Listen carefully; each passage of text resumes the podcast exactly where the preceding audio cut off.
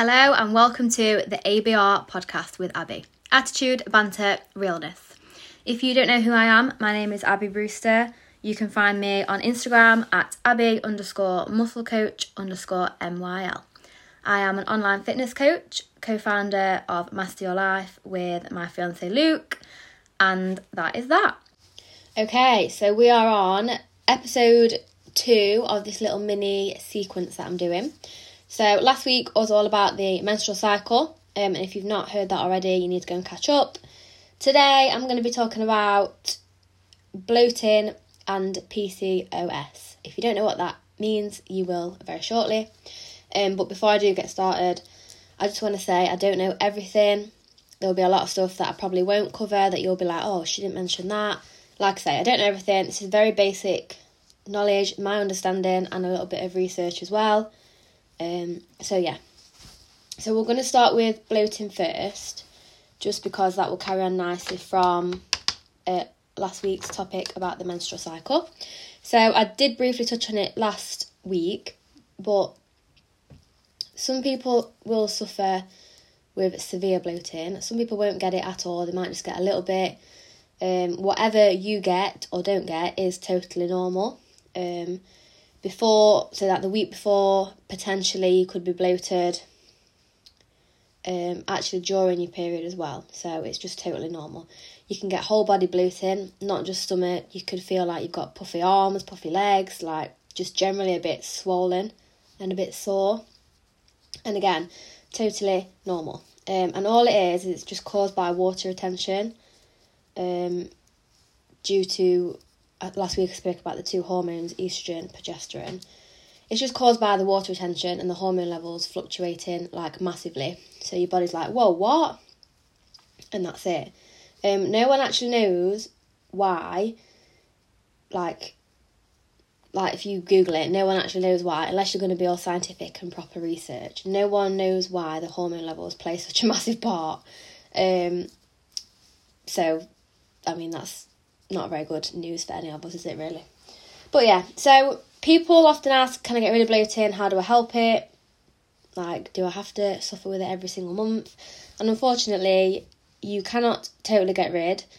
If you suffer, you suffer, and if you don't, you're very lucky. So, you can't get rid, but you can help. So, foods containing potassium, so you've got bananas, like proper dark green, leafy veg, all the good stuff that you probably don't want to eat when it's the time of the month, can help reduce the water retention um, because they contain high levels of sodium and that counteracts the high levels of water retention that you've got, apparently. Um, and you can also make your bloating worse and this is done by eating all the food we want to eat when we're on our period, such as like really salty foods, highly processed foods, and all the good stuff you want to eat is going to make you bloating worse, unfortunately.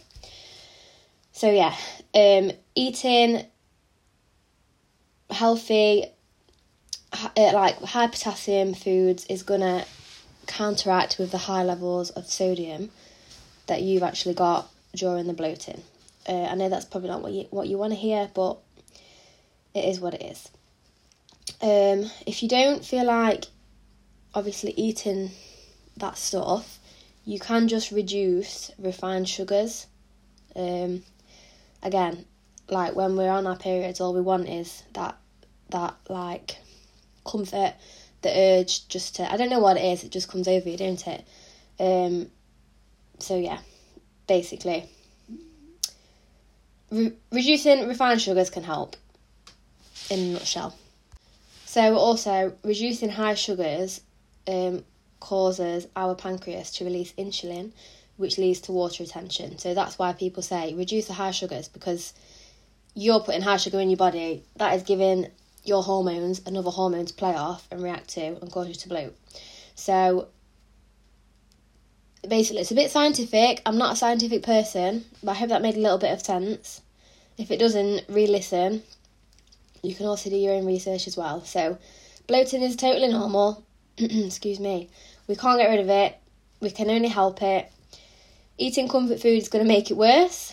Um, like I know you're probably going to be like, oh, bore off, but exercise is a massive, massive help when it's your time of the month. It is the absolute last thing on this earth that you want to do.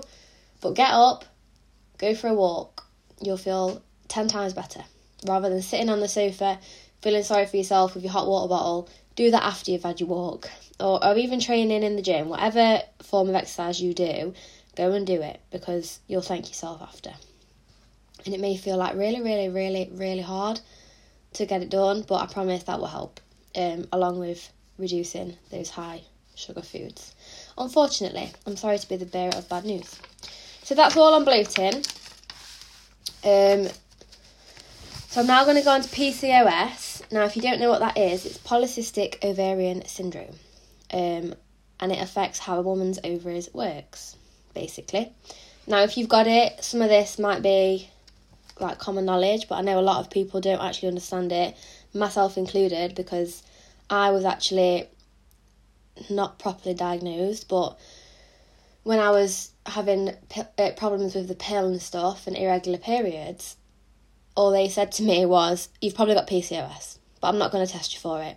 And I'm like, You can't just tell me that and then not test me for it and then not give me any evidence. Like, do you know what I mean? It's just very, very frustrating. So, if you've been told you've got it, I mean, you're going to have to, it's like trial and error.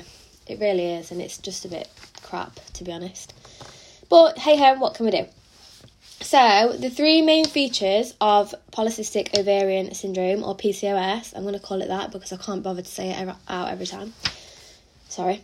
Um, so, yeah, three main features irregular periods, or no periods at all, and this is because your ovaries don't regularly release the egg. Um, so that's one. You get, well, your ovaries become or could become enlarged, or you could have one more enlarged than the other. Um, that's two. And then you have excess androgen, which is high levels of the male hormone. And obviously, you're not going to know you're not going to know two of those, are you? Because you can't see your hormone levels. You also can't see your ovaries. Only thing that you can go off is your irregular periods. Now, a lot of women have irregular periods anyway, but do not have PCOS. So just because you have irregular periods does not mean you have got it. I'm not diagnosing anyone. I'm just saying this is what I've learned and investigated for myself when I was diagnosed, not diagnosed. I haven't got PCOS, by the way. I'm clear. Um, so yeah, polycystic ovaries contain harmless follicles up to eight millimeters in size. So they the follicles are undeveloped sacs where the eggs would develop, if that makes sense. So it's basically an empty sac where the egg would develop. Um, the sacs are unable to release the egg, so ovulation does not take place. So that means your egg doesn't go down your tubes and can't get fertilized. Um, so interesting fact what I've just said about seeing the features. More than half the women who do suffer don't show any symptoms, which is quite interesting because if you go to the doctors with one symptom, they'll be like, right, you've got it. And then if a woman's having like like problems trying to get pregnant or like they know something in their gut's not right, they won't tell you you've got it. Like, it could be a possibility, but I'm not going to test you. It's just so annoying. Like, it really is. Um, but apparently, if you if you do have PCOS, signs and symptoms can appear in your late teens or early twenties. Now, obviously, that's not the same for everyone, but apparently, that's that's the like rule of thumb. Um, so yeah, the main symptoms then: irregular periods or none at all, difficulty getting pregnant, more hair growth, so like face, basically places you don't want it, or excess hair growth, um, weight gain for no reason, and thinning of the hair. So they're your sim- typical symptoms. Um, no one actually knows the cure, or no one knows if there is a cure at all. Um, it's just related to abnormal hormone levels. So, again, that's things you can't control and that's things that you can't see. What's go like you can't see what's going off inside, so it's just frustrating. Um, all you have to do is like trial and error and test things that work for you. And if something works, you stick at that, and if something really, really, really disagrees with you, obviously, like stay away from that altogether because it's not worth, you know, making something worse.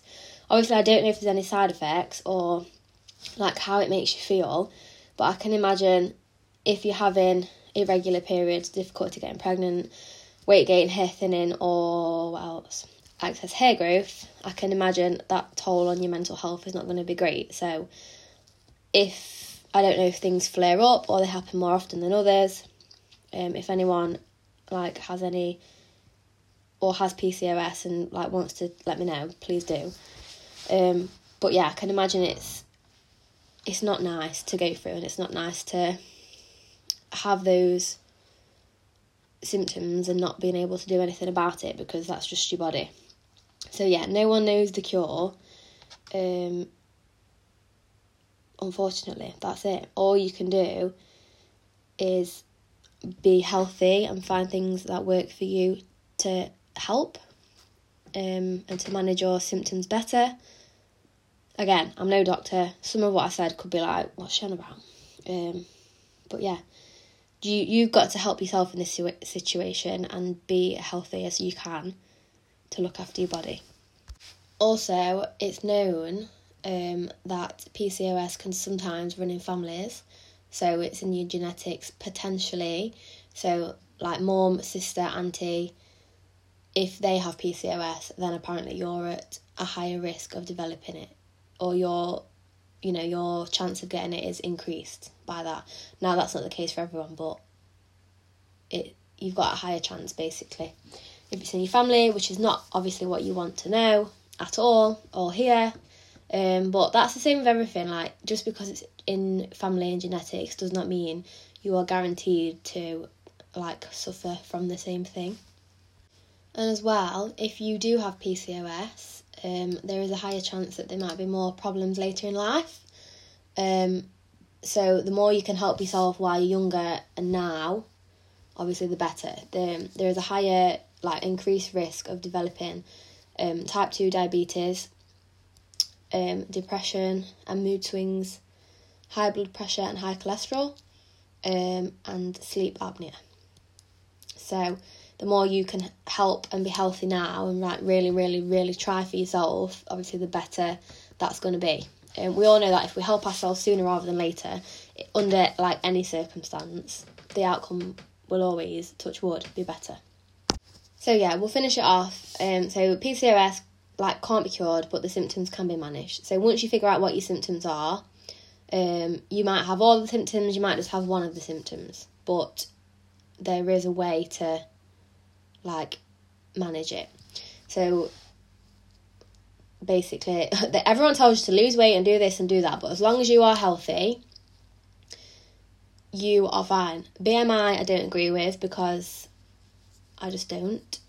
Because I was once obese, apparently, which is a load of rubbish. So, as long as you are healthy, you know, you're doing things that are good for you and work for you, healthy inside and outside, like if your BMI is over what it's meant to be for your height and your weight, do you know what I mean? It's just a bit annoying.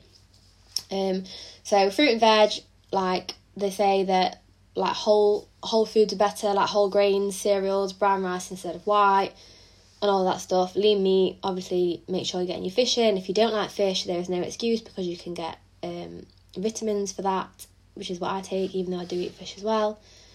Um, apparently, there's some medicines, medicines, however you want to say it, that are available, but I'm not a medicine fan, so I don't know on that one. Another thing that really, really um, grinds on me is they will probably off if you have irregular periods as a symptom, they will probably offer you the contraceptive pill. Now, this grinds the life out of me. If you don't know, I was on the pill for 11 years, came off it because I wanted to be natural. Um, the pill is not a cure for anything, it is a cover up of what's going off. So, people think just because they have a period when they're on the pill, they think that's a real period. It's not it's really not a real period. It's like a false illusion.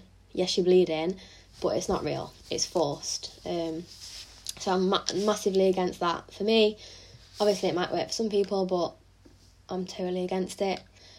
Um, obviously there'll be like different symptom, uh, different treatments for each one. So whichever one you may have, obviously look into that a little bit more. But I'm gonna probably end it here because I don't want this to get much longer because people start to switch off. So yeah, if anyone's got any questions about anything, please drop me a message on Instagram, um, Abby underscore muscle coach, and we can chat on there. Please share this to anyone who may need it. Um, and then next week, talking all about the menopause. Again, I don't know everything. It is my own knowledge, and all that good stuff. So yeah, um, hope you enjoyed this. Hope you found it useful, and please, please, please tag me if you're listening and reshare to anyone who may need it.